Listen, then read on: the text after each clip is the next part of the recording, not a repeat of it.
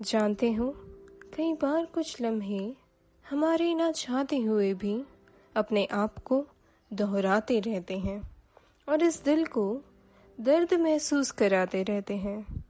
किसी के लिए उम्मीद का टूटना तो किसी के लिए प्यार से बिछड़ना, किसी के लिए बंधन में बंधे रहना तो किसी के लिए अपने या परिवार का पेट न भर पाना।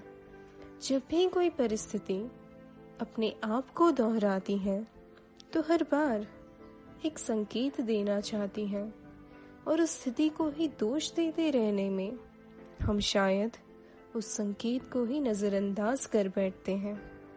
हमें लगता है जैसे खुशियाँ हमारे नसीब में नहीं, पर शायद यही बात एक इशारा हो कि खुल के जीने की ज़रूरत है। हाथ फैला खुशियों को अपना लेने की ही देर है।